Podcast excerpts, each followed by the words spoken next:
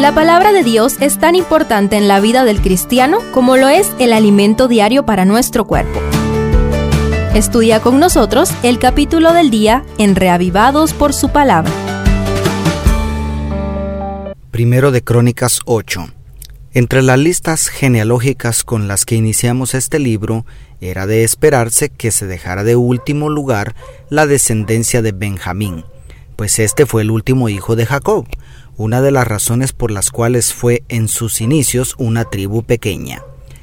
Lo realmente asombroso es cuánto espacio se dedica a esta descendencia.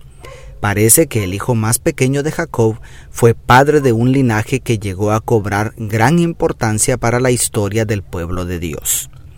Si alguna vez te has sentido menospreciado porque eres el más pequeño, bienvenido, bienvenida a este capítulo donde el pequeñito cobrará gran relevancia. El primer detalle que deseo resaltar es lo que dice el versículo 28 sobre cinco grupos familiares de benjaminitas que vivieron en Jerusalén.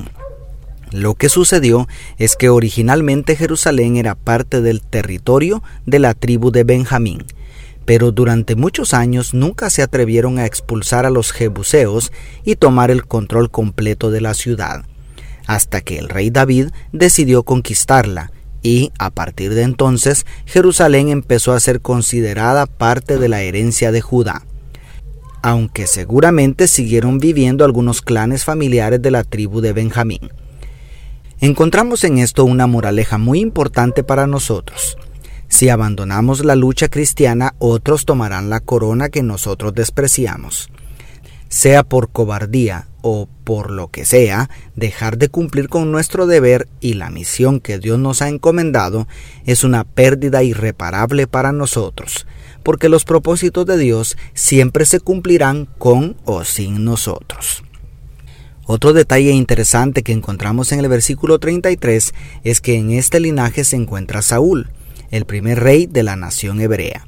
Dios no escogió a un descendiente de Rubén el primogénito, ni de Efraín el heredero elegido por Jacob, ni tampoco un descendiente de Judá. Dios eligió como primer rey a un descendiente de la tribu más pequeña, la del hijo menor.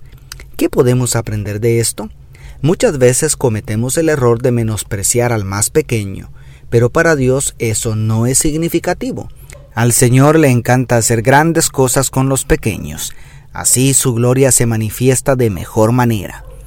Cada vez que el enemigo quiera hacerte sentir pequeño e insignificante, recuerda que eres el elegido, la elegida de Dios para ser líder en medio de los grandes.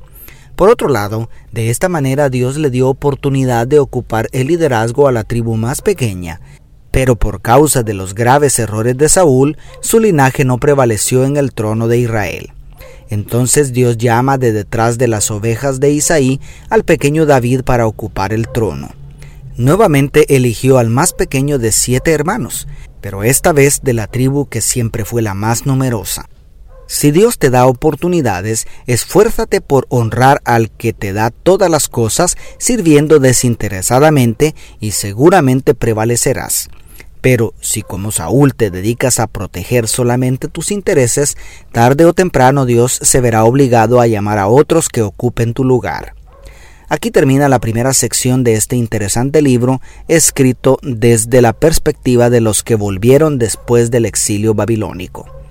Te espero mañana para seguir aprendiendo de estos capítulos de la historia sagrada.